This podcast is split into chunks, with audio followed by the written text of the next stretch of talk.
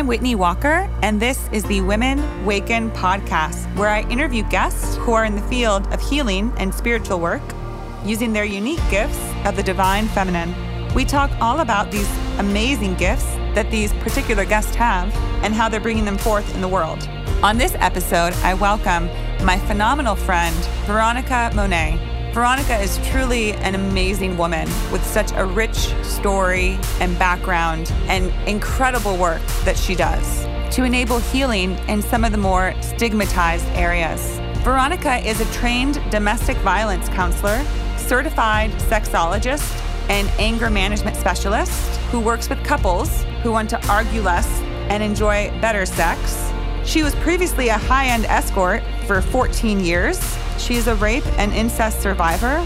She's a sexual rights activist. She's the creator of the Safe and Sensual training program and an author. She is a true trailblazer, speaking truth of sexual rights. In our discussion today, we get into some pretty incredible topics, including sexual healing and awakening, integrating the shadow self, the benefits and downsides to sex work, her personal experience of addiction and recovery, and how to start a masturbation meditation practice. I hope you enjoy this remarkable and stimulating and kind of surprising conversation in such wonderful ways. So take a listen, enjoy, and here's my guest.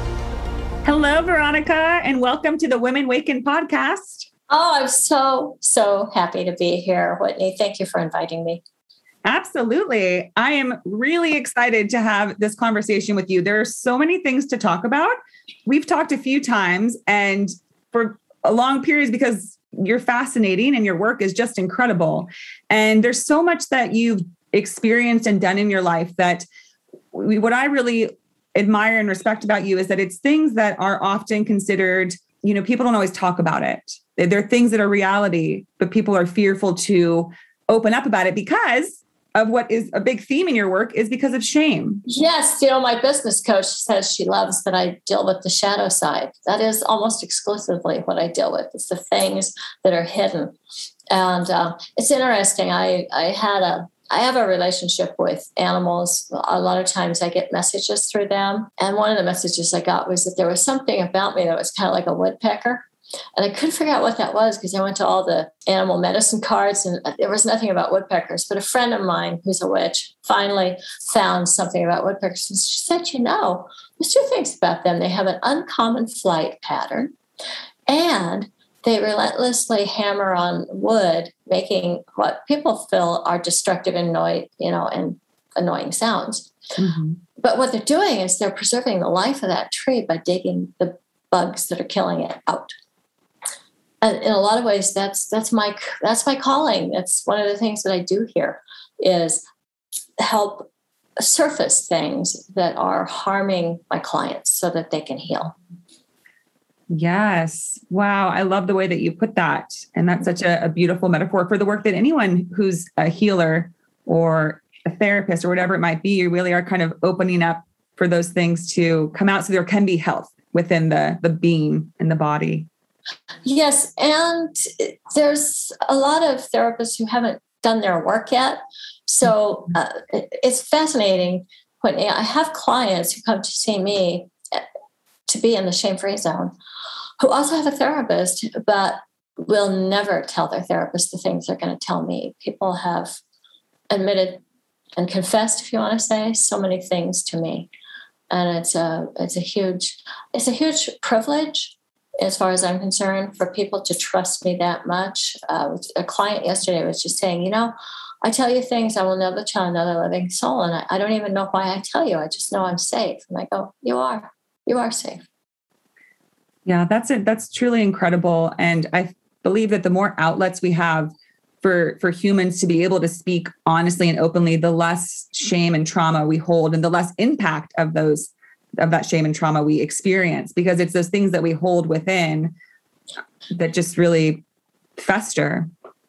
Well, and when I talk about doing your work, it, you've got to dig into your own shadow side. And so we've got kind of this cultural narrative that really prevents us from doing that unless you're really stubborn like I am. And the cultural narrative is that we've got good people and bad people. We have victims and we have perpetrators. We have this polarity in our culture, and we're always trying to find who's right, who's wrong, mm-hmm. who wins, who loses. All of those dichotomies that are just so destructive to our social fabric, so destructive to our relationships, so destructive to the way we relate to ourselves. And uh, I know you and I were uh, talking about internal family systems earlier, and I, I Jeff um, uh, uh, Richard Schwartz, excuse me, Richard Schwartz um, program, Internal Family Systems, IFS for short. I think it's brilliant. Um, I'm a psychology graduate from Oregon State University, and we never had that when I was getting my degree. Mm-hmm. And I'm, I'm, just so thrilled with this new paradigm that he's brought forward.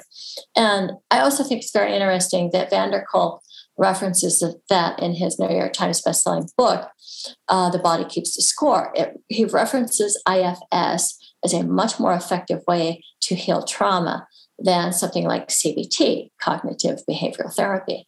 So, one of the things for your listeners, just to, to say, what is IFS? It's really about focusing on our different parts. And we have these different parts. Some of them we don't want to have. We, we have hostile feelings towards them. We maybe judge them. We think they're bad or wrong or destructive. And IFS is really predicated upon embracing and loving and making friends with those parts. And look, I I, I find that difficult. I have parts that I have wanted to reject, but as as I as I love all parts of me, I find that I have a bigger and bigger container to love all parts of other human beings, particularly my clients. And I think that um, if somebody is able to tell you that they have committed a crime or they've done something that created harm for another human being, and if some part of you kind of flinches with judgment, kind of recoils, that's really a reflection of the parts of yourself that you still can't really love and accept. That's mm. how I look at it. Now, maybe that's just me. I don't want to superimpose that. On. No, absolutely. I, I love that perspective. And it's the same one that I hold is that is, as long as there's part of us that we are trying to push away and, and deny, then we we literally we can't be integrated we can't be fully expressive because we we're pushing away and denying something that is of us. You know we can't there's no nothing that's ever happened to us nothing we've ever done that we can just kind of cut out and say oh, i'm going to get rid of that part and just i don't like that part so much. So i'm going to well i see you as a very unique therapist because the you know you know this as well as i do when you're getting your degree in psychology there is a lot of hierarchy. Mm-hmm. And sometimes I think that was because the field of psychology was so uh, deprecated at its at its outset when it was being invented. Uh, it wasn't considered a true science. It wasn't considered true medicine, and there was so much effort to try to be accepted um, and respected that that I I didn't even enjoy all the classes that I had to study psychology because it was all this this vaunting of these old white men. Um, and I was like, I, I ended up taking all the requirements for a sociology degree too. And I enjoyed it a lot better because it was a study of relationships. It was a study of how people interact with each other. But I, I think that um, getting to that place where we don't have a hierarchy. And this is one of the things that I think is awesome about IFS because they get down there with their clients and they work with their own parts with their clients. And I, I know my IFS therapist is often saying, well, one of my parts really likes what you're saying. and I love that. And then she'll check in with herself and she'll say, Well, let me check and see if one of my parts is having a reaction to what you said. I think that's so important when we're trying to help others to really be monitoring our projections, our um, um, allergies to certain things. Yeah. So, so we could build this big container of love and acceptance because that's the only way we heal. Totally. Only way we can heal. Yeah, and I, and I think you know the inner child thing is so key because it's also about acknowledging it's okay to have certain responses in various situations. That's another thing I think we often say, "Oh my gosh, why am I having this emotion? Why am I responding this way?" And when we don't have compassion for that, we again we reject and sort of shame ourselves and say, "Oh, I, that's not appropriate." Well, there's nothing that we could do that's not appropriate in terms of it's coming from somewhere You know, it's coming when you're when we're when we're acting out of our inner child, it's because there's part of us that at one time was hurt and unfulfilled. And it's just looking for a little bit of acknowledgement. It's having a reaction because it was it was wounded at one point and that that wounding of ourselves doesn't just go away. And again that's why i love your your work. And since you're doing it in your your own unique style that really allows the person to without any too rigid of structures just to get to it and allow the person to see it and acknowledge it and speak of it Absolutely. That's why I founded the Shame Free Zone.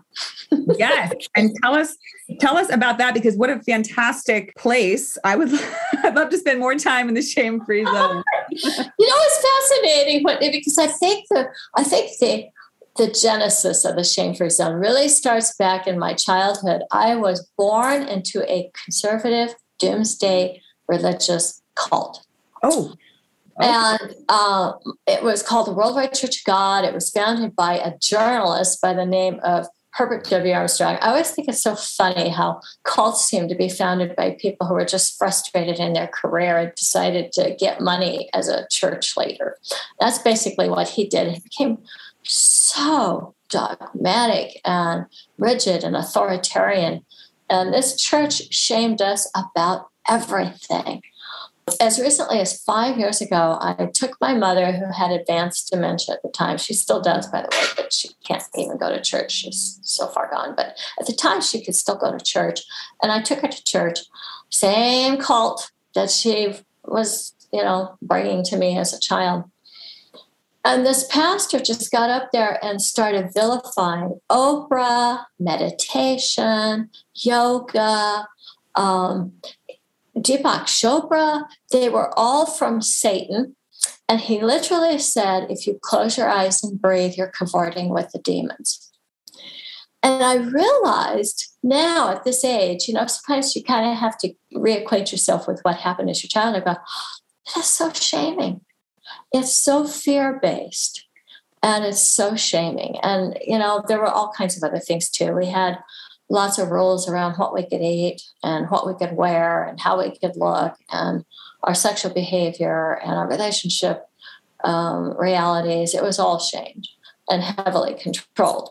Mm-hmm. So I think that my first response to that was not a response, it was a reaction. When I left home, I rebelled. I dove deep into drugs and alcohol.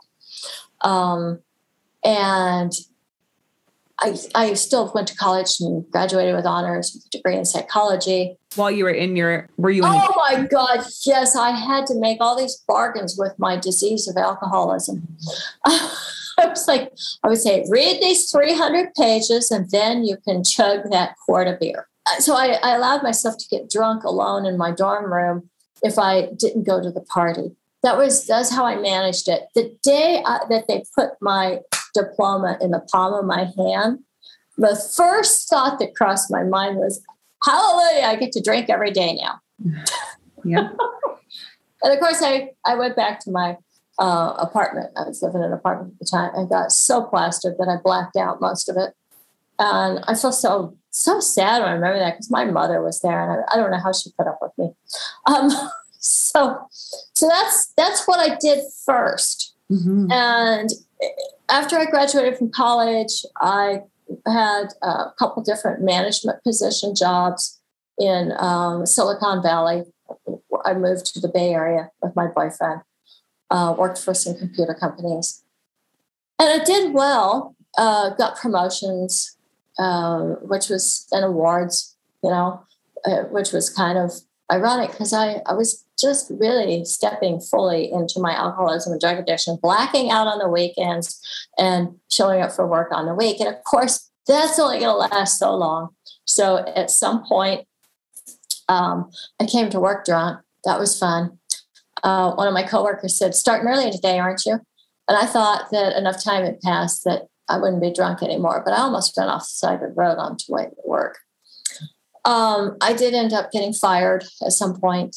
I totaled my car. I got a DUI. Uh, there was just horrific domestic violence going on in my relationship with my fiance, who mm-hmm. was at this point we were dealing hard drugs like cocaine and uh, speed. That was my bottom. that was my bottom. I, I remember I went to see a, a psychologist through my HMO and I said, You got to help me.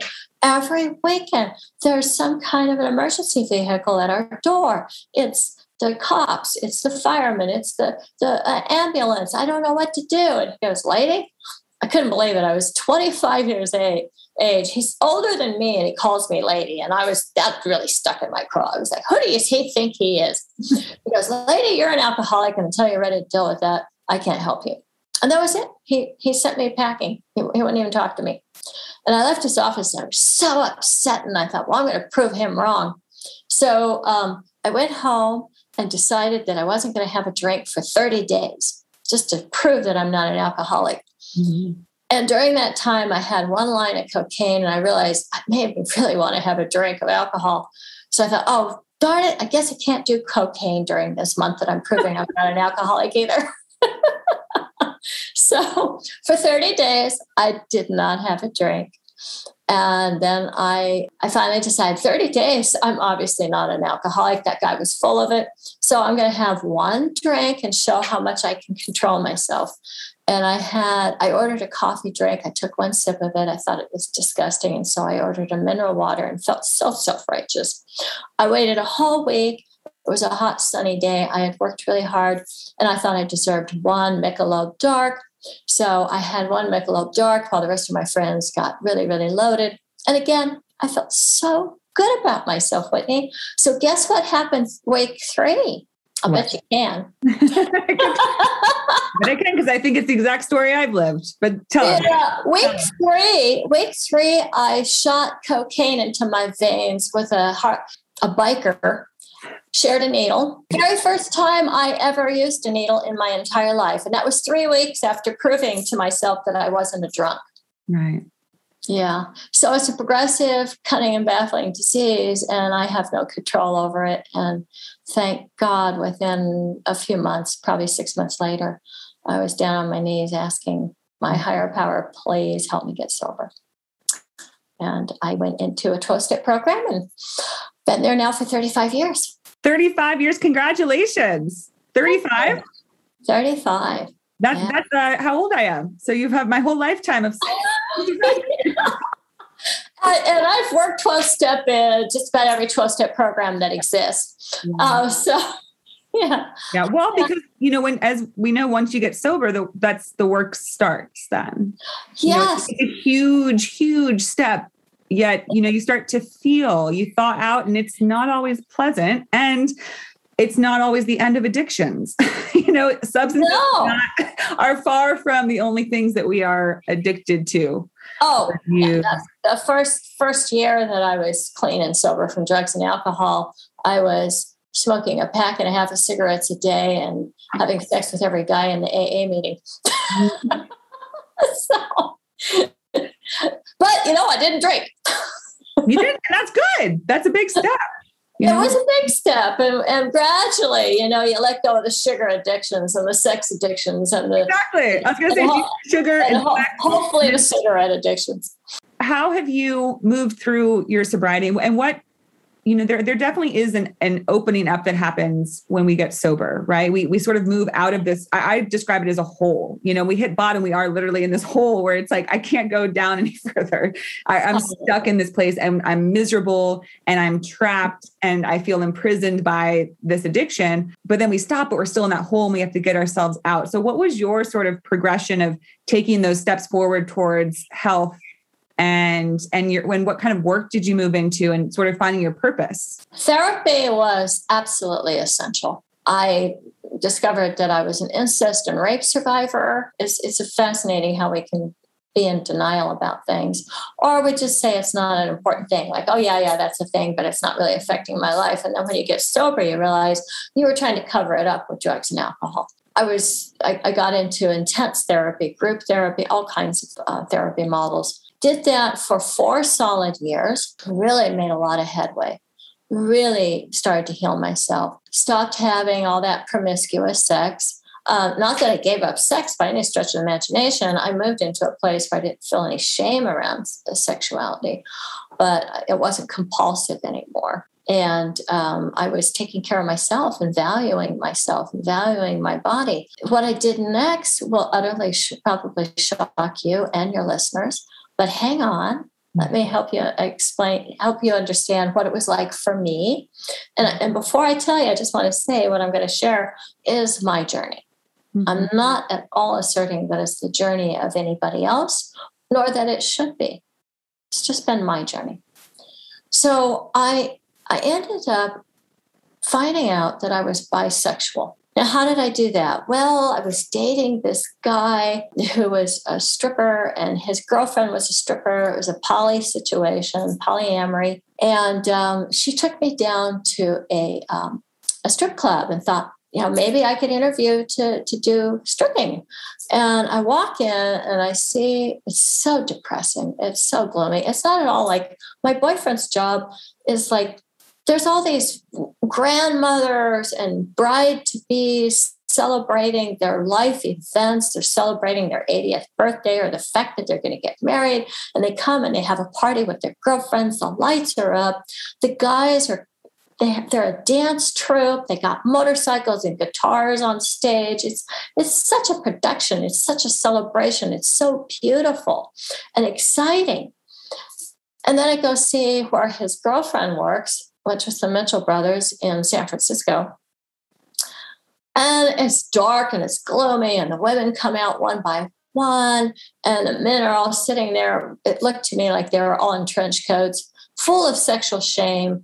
Um, and then afterwards, the only ways the girls can make their money is to go sit on their laps. And I just thought, this would be like stepping right back into my father's home and reenacting how I was molested as a child. I'm not going to put myself through this. And, and I, this is horrible. And the feminist in me was outraged that there was such a discrepancy between what it meant to be a male stripper and a female stripper. And I, and I realize some people may not like this word stripper. They might prefer the word dancer. That's fine. Erotic dancer, exotic dancer, uh, whatever word works for you. Um, I guess because I am the shame free zone, I, I don't always use the words that kind of elevate something and make it seem fancier than than it mm-hmm. was. I was totally ready to strip. I thought it would be fun. I thought it would be a way of celebrating my body, but this was not the way to do it. Mm. So while I was there, one of the women did a dance for me and I got sexually aroused. Now, what I want you to understand is I'd had sex with women a couple of times when I was using and when I just when I first got sober. But I thought it was a stage and I, it was over. I was just experimenting or something. I didn't think it was my wiring. But what ended up happening, I got sexually aroused and it scared the hell out of me. I drove home crying. I drove home crying because I was so upset that I wasn't going to be quote unquote normal and make my conservative Christian mother happy. Um, so, so this is a big deal. And I, what I ended up doing, this is what I do a lot of times, Whitney, when when I'm going through something uh, on a personal level, it often extends out into my politics. So, as a, a rape survivor, I volunteered for a Center Against Rape and Domestic Violence. As a bisexual, I started working with an organization, a, a political organization in San Francisco uh, that was publishing a magazine called By. Uh, it was called Anything That Moves, and uh, it was the first and only national uh, bisexual magazine. And I wrote for that for like five years. And I would go out and I speak about bisexuality in the colleges and at the, um, and other other places where we were hosted. And I, I marched into Gay Parade. We were at that particular time. This is like early '90s. We're talking like '91. The B and the T that is in LGBTQ didn't exist. It was just lesbian gay.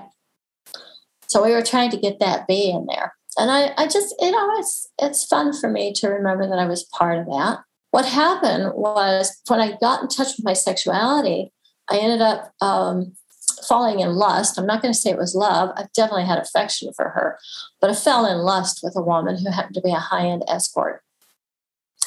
And I never met a person like her before. My feminism said that sex work was degrading, said that it was a way of selling out to the man, to uh, patriarchy, that it was all about men oppressing women. And I met this woman, and she was eight years older than me and beautiful and happy. Now, before that, I'd been volunteering for a center against rape domestic violence. It was a bunch of old lesbian hippies that I was hanging out with because the people my age didn't seem interested in politics. And I have always been a political creature. So I met this woman, and she's so much happier than the, the other activists that I've been working with who always seem to be angry. And she's got lots of money. She drives a little Mercedes. She's got a husband. She's got three kids. I didn't know sex workers could be like this. I didn't know this was possible. I always thought that prostitution was incredibly demeaning job that was all about drugs and alcohol. And here I am, I'm four years clean and sober, and this woman, eh, she's not in a program because she doesn't have a problem, but I, I, never see her even take more than two sips off a glass of wine. That's she's a total fitness nut. She works out six days a week. Centerfold, Ms. Petite California, one year. I, it was just a new person, a new kind of person. I was so impressed that I ended up wanting her to train me how to do her job. And I really was looking at it as a job. At this point in my early sobriety, I still had some credit card debts hanging over my head. And I thought, well, maybe, maybe I could do what she's doing just for a year, pay off the credit cards, uh, and then I'll, I'll go back to my office jobs. Uh, because at this point, I had been working in corporate America for seven years.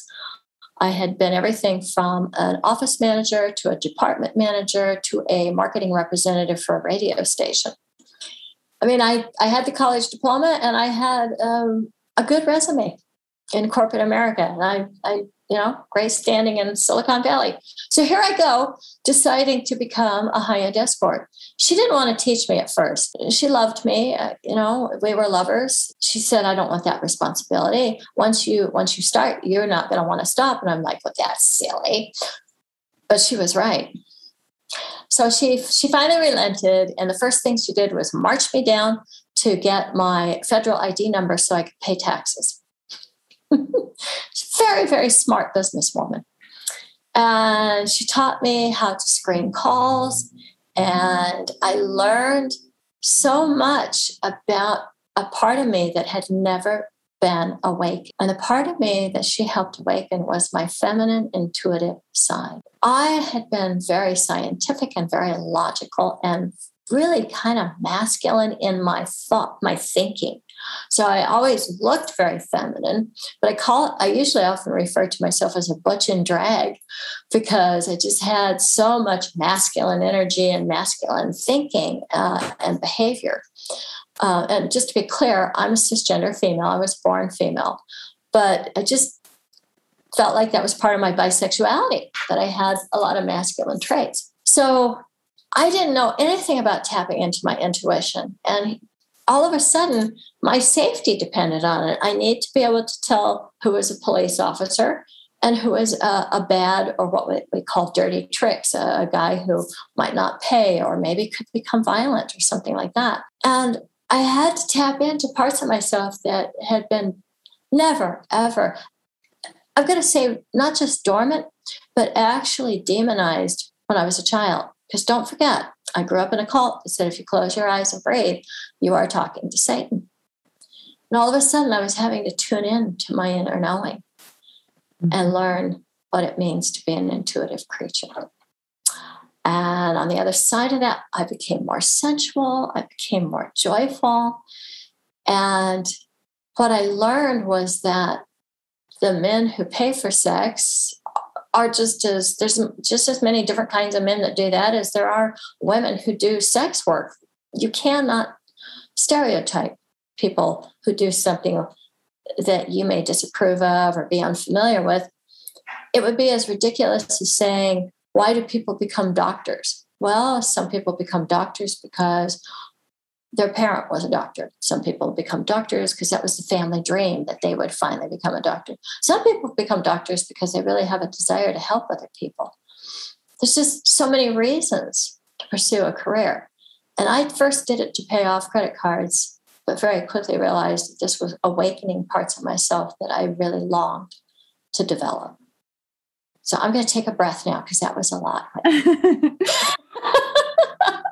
well, it's a very rich story and it's very unique. And thank you so much for bringing us into this experience because it's one that not many of us understand.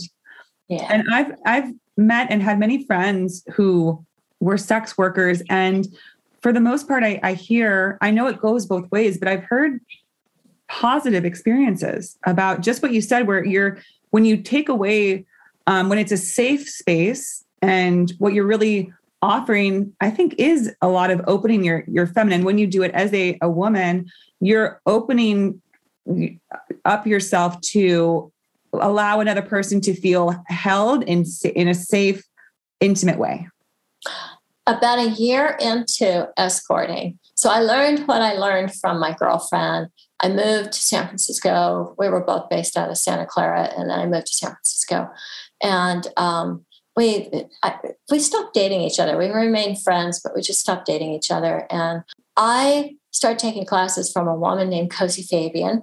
She was um, in a 12 step program for sobriety, and she also was an escort.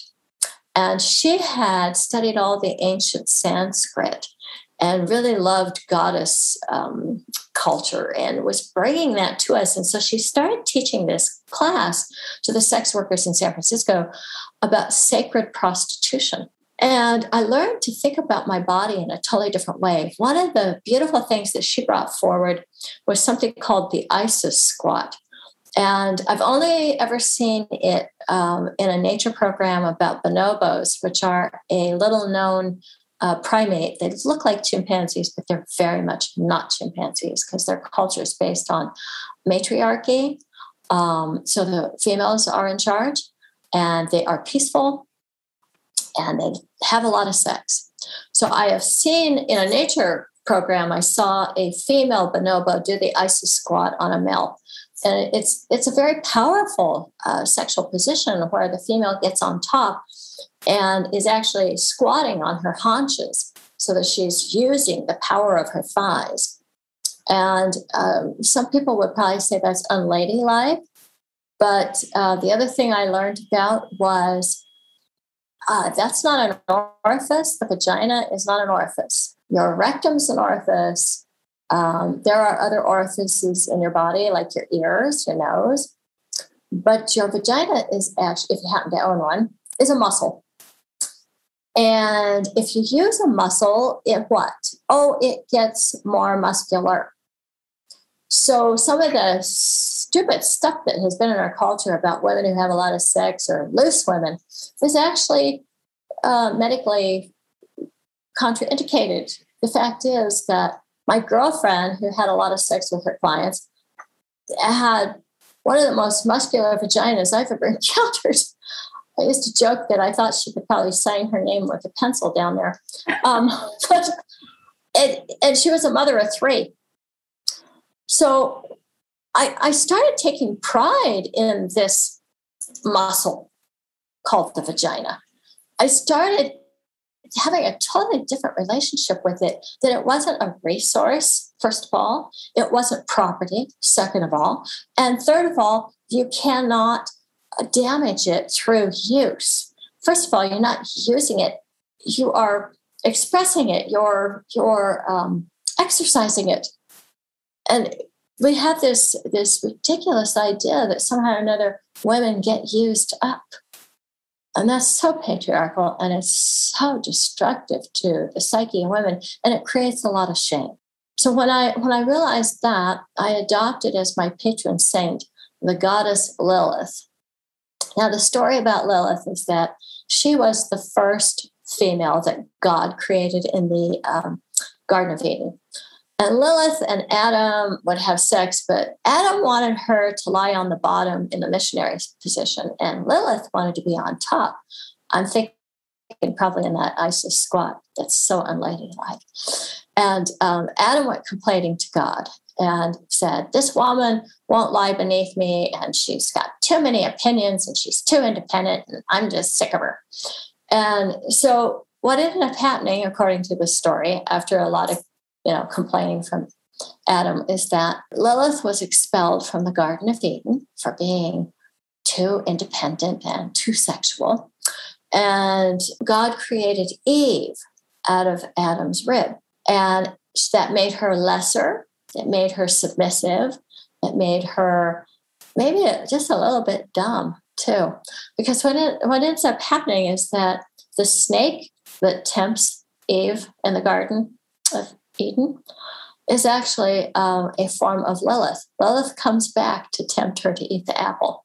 So, so we, it's just a story. But what I love about Lilith is that she helps me ground in the part of me that is not of the patriarchy, the part of me that is okay if you need to demonize me, that's all right. But I know that I'm stepping into my power, and it's a beautiful creative force and it's about partnership. It's not about submission, it's about partnership. Yeah.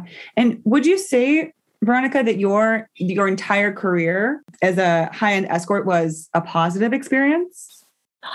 No, I would not. I'll tell you what was not positive.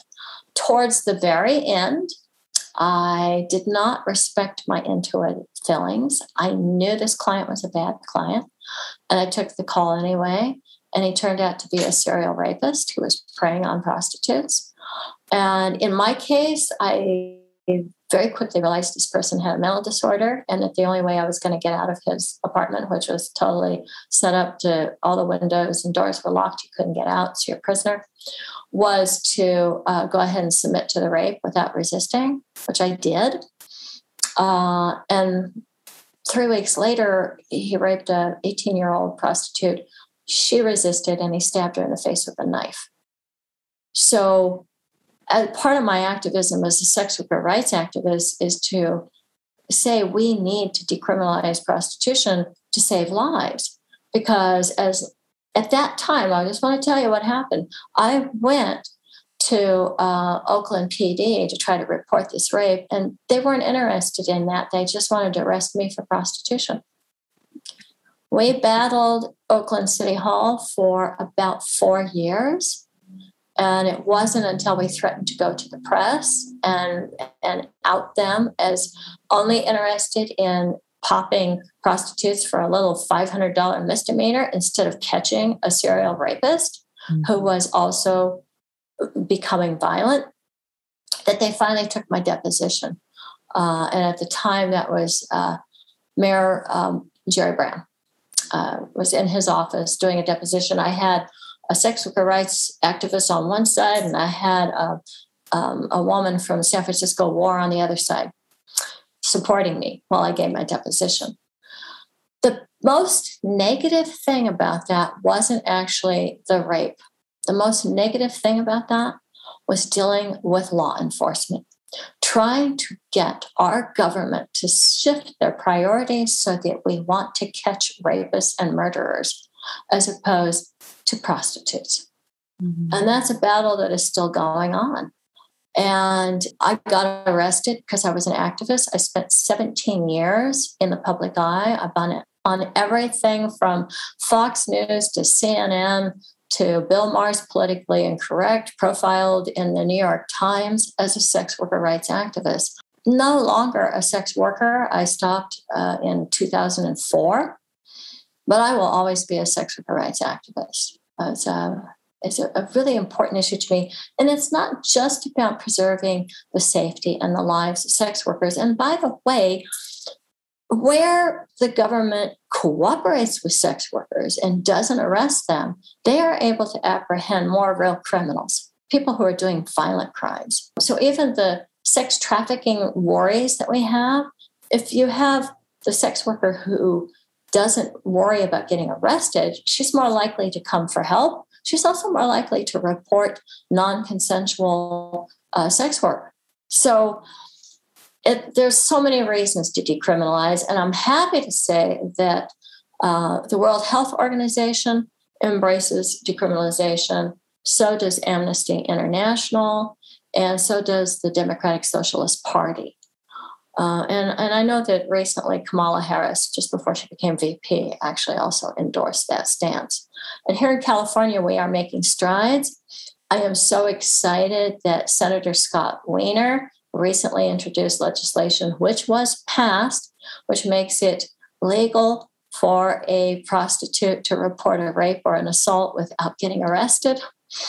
you know, it took a lot of years and I want to, I just want to give a shout out to Maxine Doogan from the Erotic Service Providers Union, who has been working on that tirelessly for years. And I, I got to be there at the press conference as one of the uh, rape survivors who has been speaking out, trying to um, bring awareness to that. So those were the negative sides.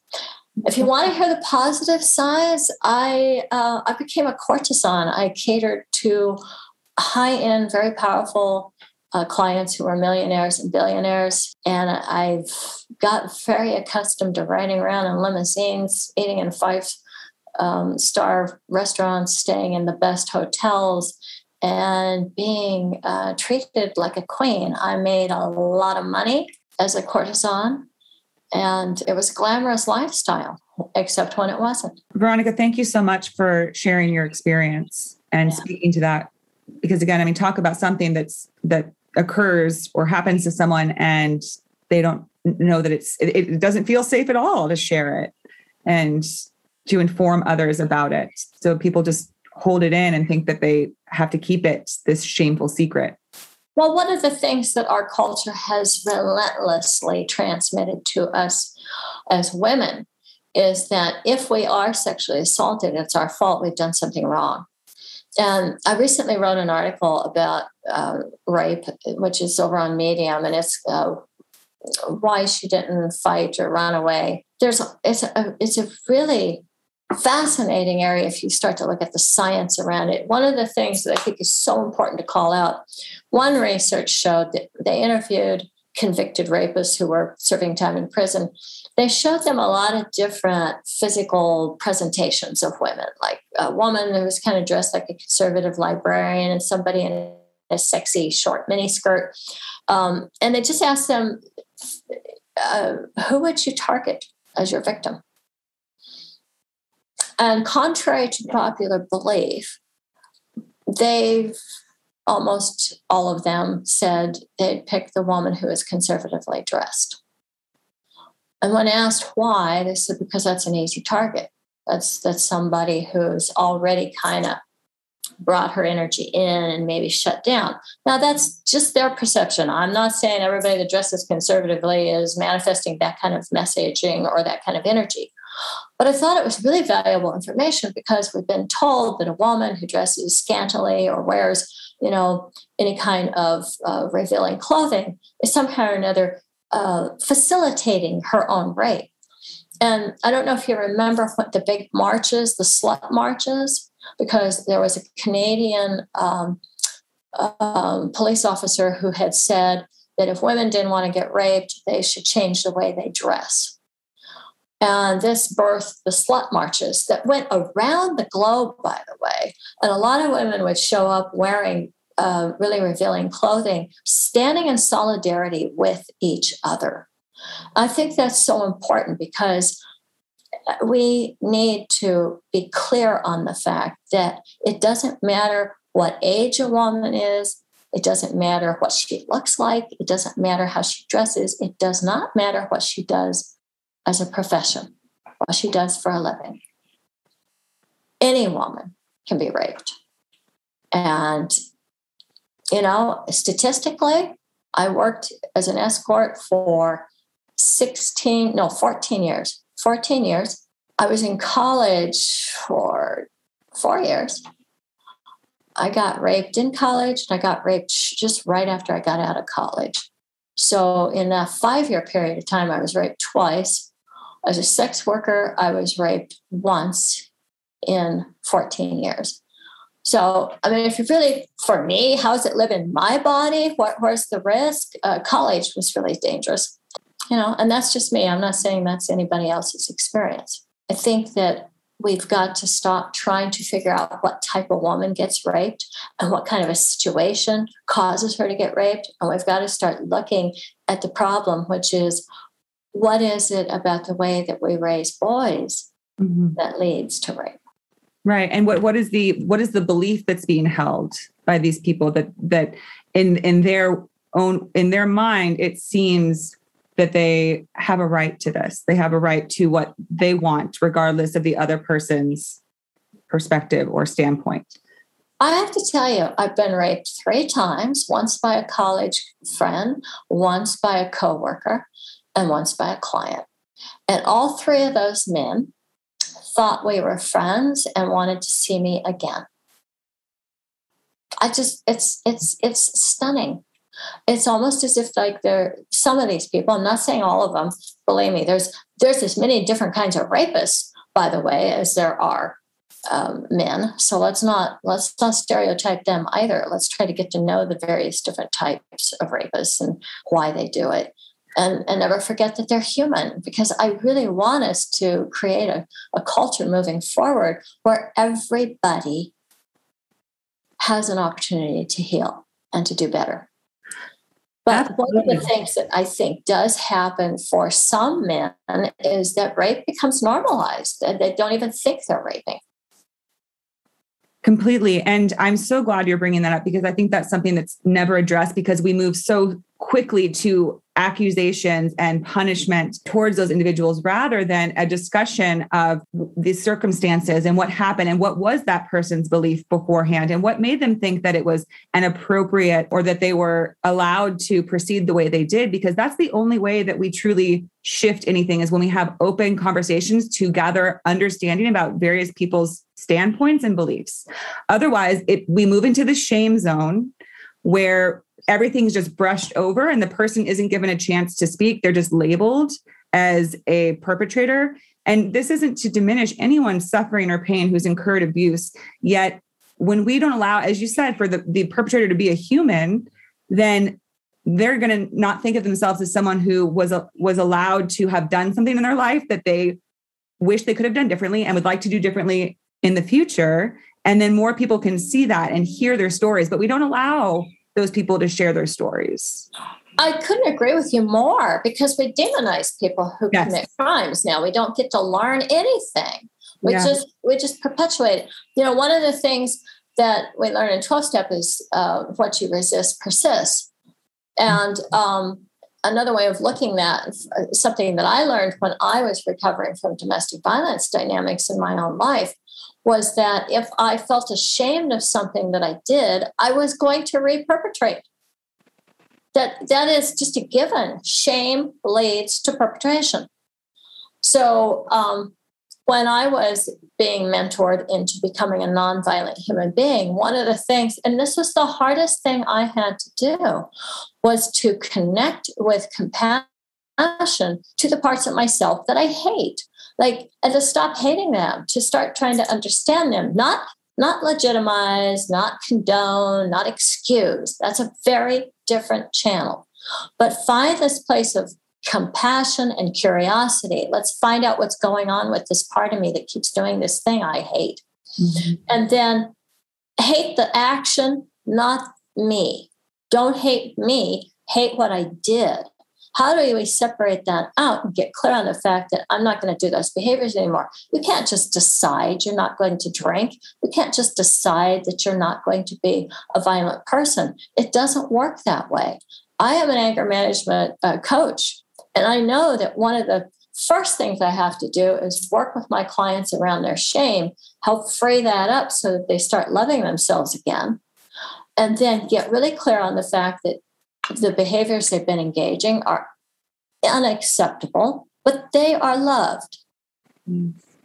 And moving from that place, people find the the desire to do better because they they start to love themselves again. They start to feel like they're worth the trouble. Yes. I think people do terrible things because they don't think they matter anymore. Mm. And why not? Why not just throw their lives away? Absolutely. Absolutely. And there there was an amazing documentary that came out recently by Gabor Mate, the the wisdom of trauma. Yes. and they have that scene where there's people working in the yard of a prison and they're going up to each individual prisoner and they're allowing them to say what happened to them what what they experienced that led to these beliefs as sort of what you just shared that i i didn't matter i wasn't worthy i was abused so i didn't think it, it mattered whether what i did and I, who i didn't think that i was cared for so i didn't know how to care about anybody else. And they're speaking this and they're allowed just as you said that we are we are not just because we don't condemn your actions we're not condoning them but we're we understand that it came from from a, a reason. It came from somewhere. That even though we don't condone what you did we don't want to condemn you or demonize you for it because you are human and there's always a chance for rehabilitation and change.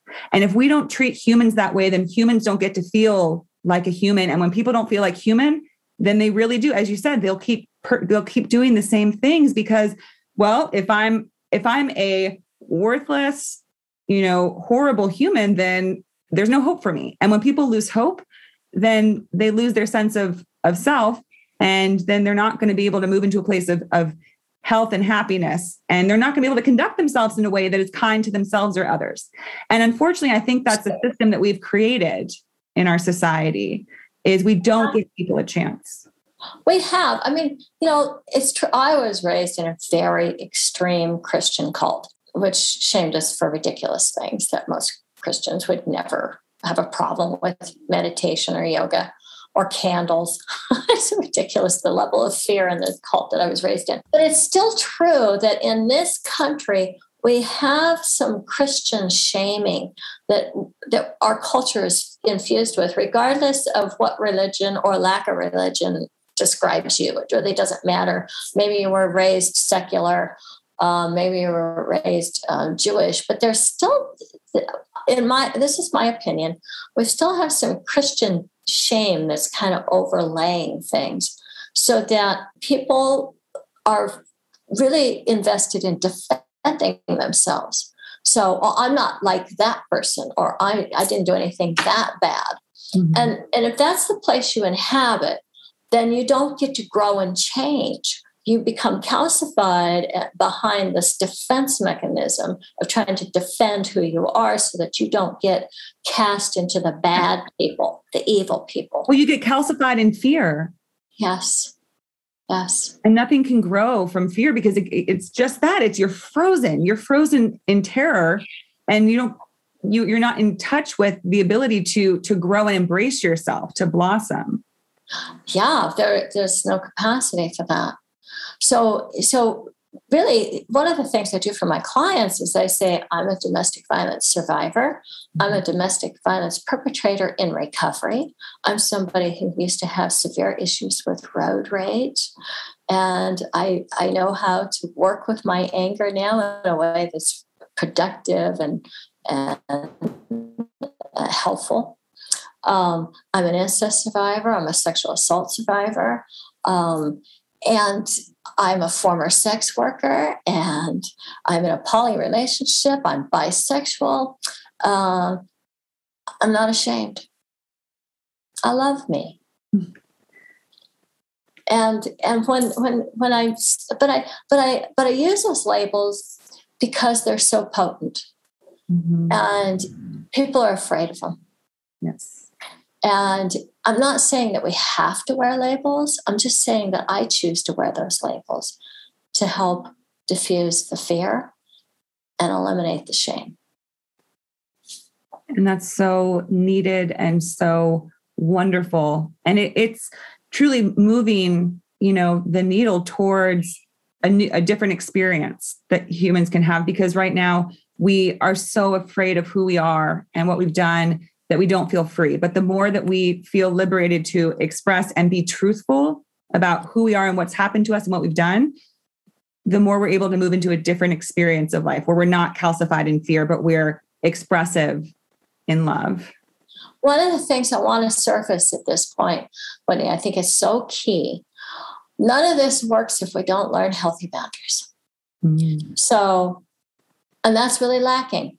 So, so instead of having healthy boundaries in our current culture, we have good people, bad people, good things, bad things.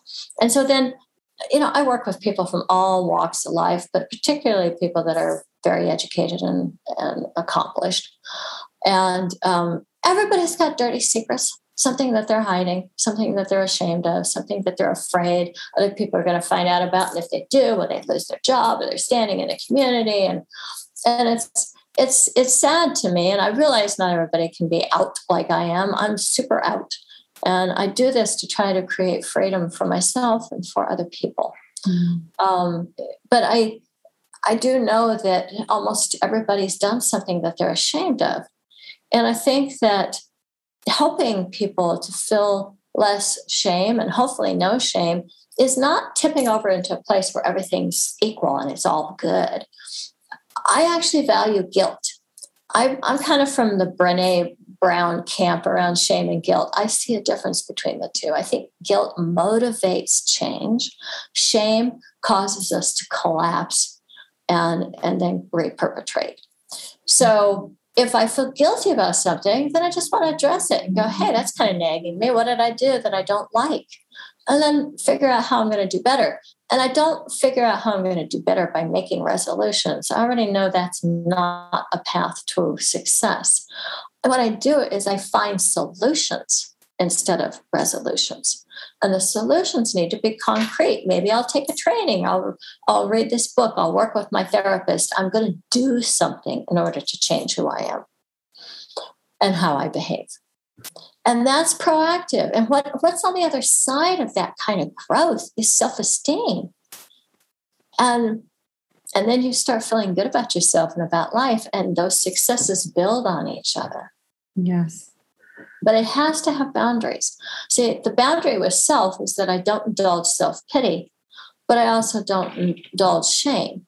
I don't indulge um, the the you know the idea that somehow or another I can just will myself to do better. I actually go and have a boundary with myself, which is do something, take a measurable, um, worthwhile action, and then I have to have boundaries with other people.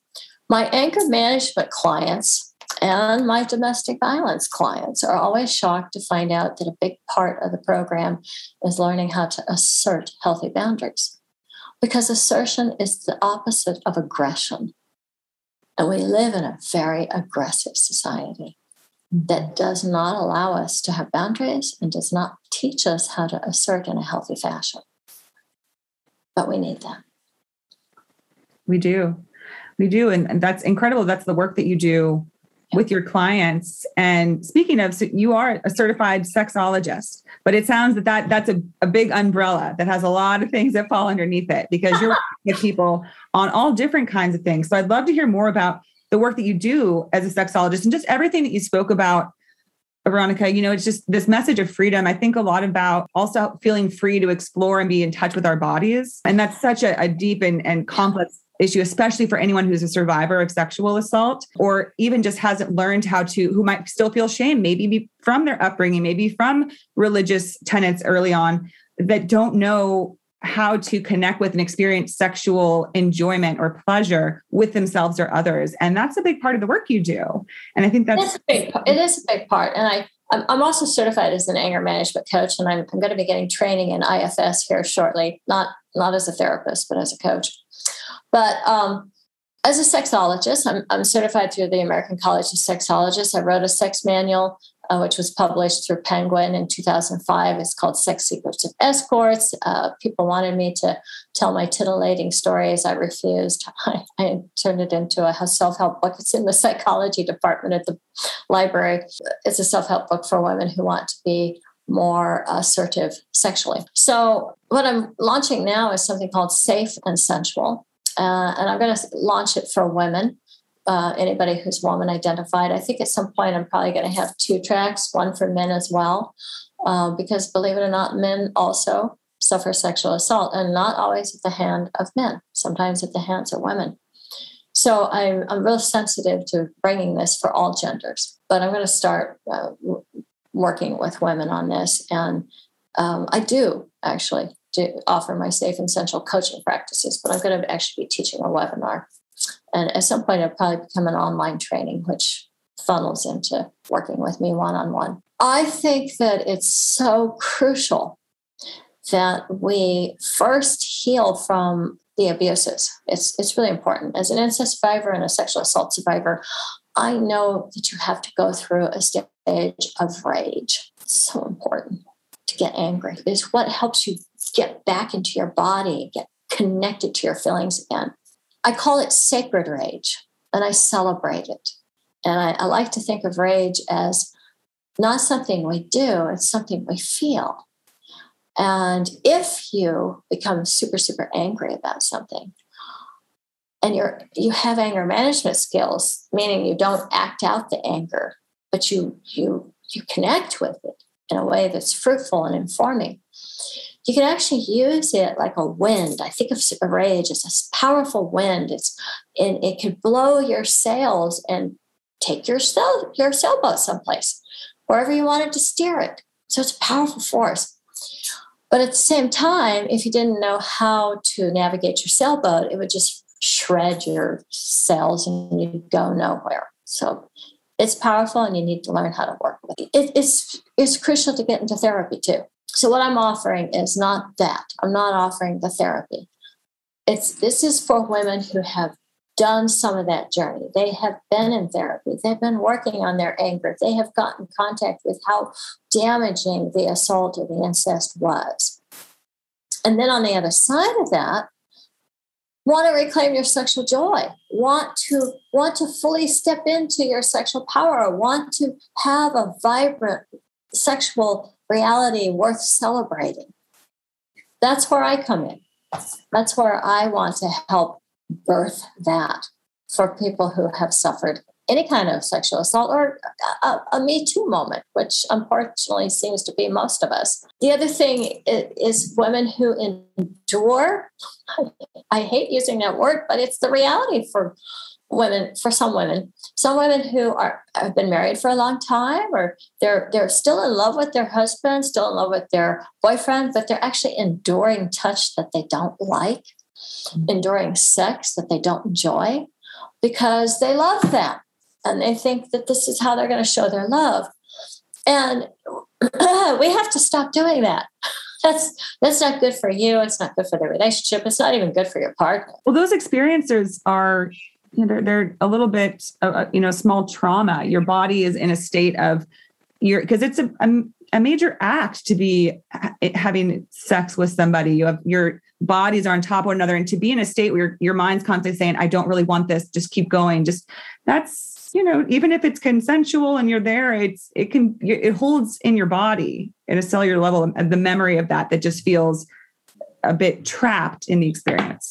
And one of the things that I want to bring to that is, first of all, just re- referencing back van der Kolk's The Body Keeps yes. the Score. even if you think, hey, it's okay, it's a small mm-hmm. sacrifice for the, in the name of love, your body is keeping the score. And what your body is doing is it's learning how to shut down during sex. Yeah. It's learning how to numb out. It's learning how to leave your body.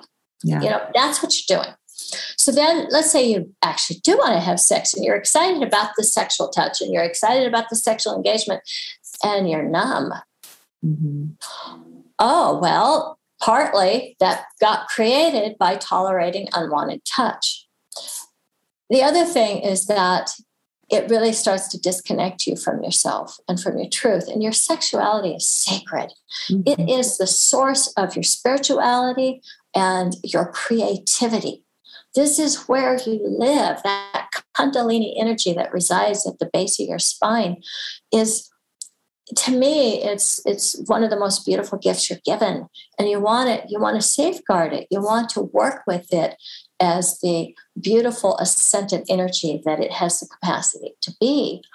And this is not to um, pre- prefer certain sex acts over others. You could do this uh, through kink you could do it in poly, you could do it on a one night stand.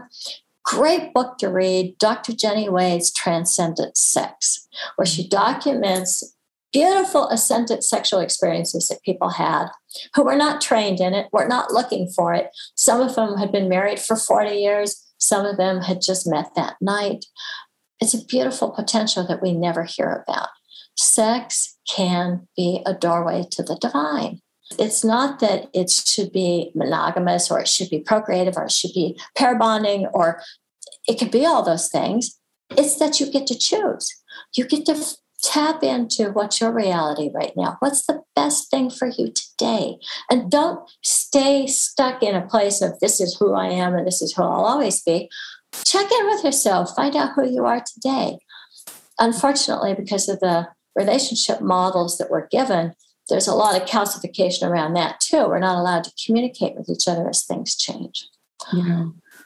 Well, speaking of checking in with yourself, you know, you said, and it's such an important point that when someone's seeking out how to re-engage sexually, it is important to heal first. You know, we want to heal first and then really we can get in touch and, and be active again. How do you start that with people? And does it begin with self sex, with masturbation, with, with learning just to touch and be with your body and, and even relearn, you know, what it's like to feel aroused and to get yourself and what does feel good and safe versus what feels forced or a little bit scary? Absolutely, and and I, I, want to take it deeper than that. So let's let's go to the womb. We all start off life in a womb so far. Um, we haven't perfected the test tube baby thing, so we've all started off life off, in a womb. And regardless of when you think life begins in the womb, I'm not going to get involved in that conversation because I don't even know. That's not my purview. What I do know as a sexologist is that masturbation starts in the womb. I hadn't thought about that. It does it, it starts there and it's been documented in both a female and a male fetus. Um, and it, it looks, Uh, at least in those two instances, especially in the female instance, by the way, the female fetus masturbated to the point of climax, her whole body shuddered, and then she took a long nap. So, wow, we're having even more fun in there than I realized. Just hanging out and pleasure and I know you're floating in the amniotic fluid with temperature back there. control, temperature control, no bright lights, and, and, and the only jarring inputs or whatever's going on in mom's world. Um, yeah. One of the things that I, I, I want to point out to people is that it's highly likely. I can't say what you did in the womb. I just know what these two people did in the womb um, and and any others that have been documented along the way. I wish there was more research on this. I think it would be so valuable. But a good chance that you did masturbate in the womb, and it really suggests that your sexuality is more primal, more central than even your first breath of air or your first sip of mother's milk. This defines you as a human. And if we can start really looking at our sexuality as this gorgeous gift, it's not uh, an add on, it's not a trick to get us to procreate. Sure, maybe those are filters you can look at too. But I'm looking at it through your journey with yourself, which I hope is going to be imbued with a spiritual journey with yourself. What do I mean when I say spiritual? Whatever it means to you. I don't care if you if that's religious to you or meditation or yoga or you know or whatever. Nature walking in nature. It's all spiritual as far as i'm concerned. It, it means really about being fully embodied and connected to yourself. And hopefully connected to your source as well. For me i do believe in a higher power and i believe in prayer and uh, meditation is a, a, big part of my life too but i i teach something called masturbation meditation. So and it, and it goes like this.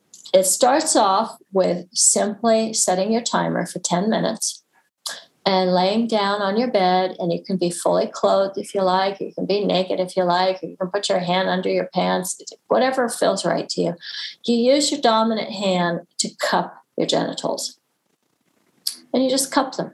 That's all. You're not trying to stimulate yourself, not trying to get your sexu- yourself sexually aroused. Quite the opposite. You're trying to ground into this root chakra and really get connected to your genitals. And while you're doing that, you're just going to breathe nice and slow and deep. And you're just going to ask one question to your genitals. Yes, I am actually suggesting you talk to your genitals. And you just simply ask them, what do they want you to know? Now, I have had clients discover that they're incest survivors through this practice. So I do want to warn you it could surface some old trauma.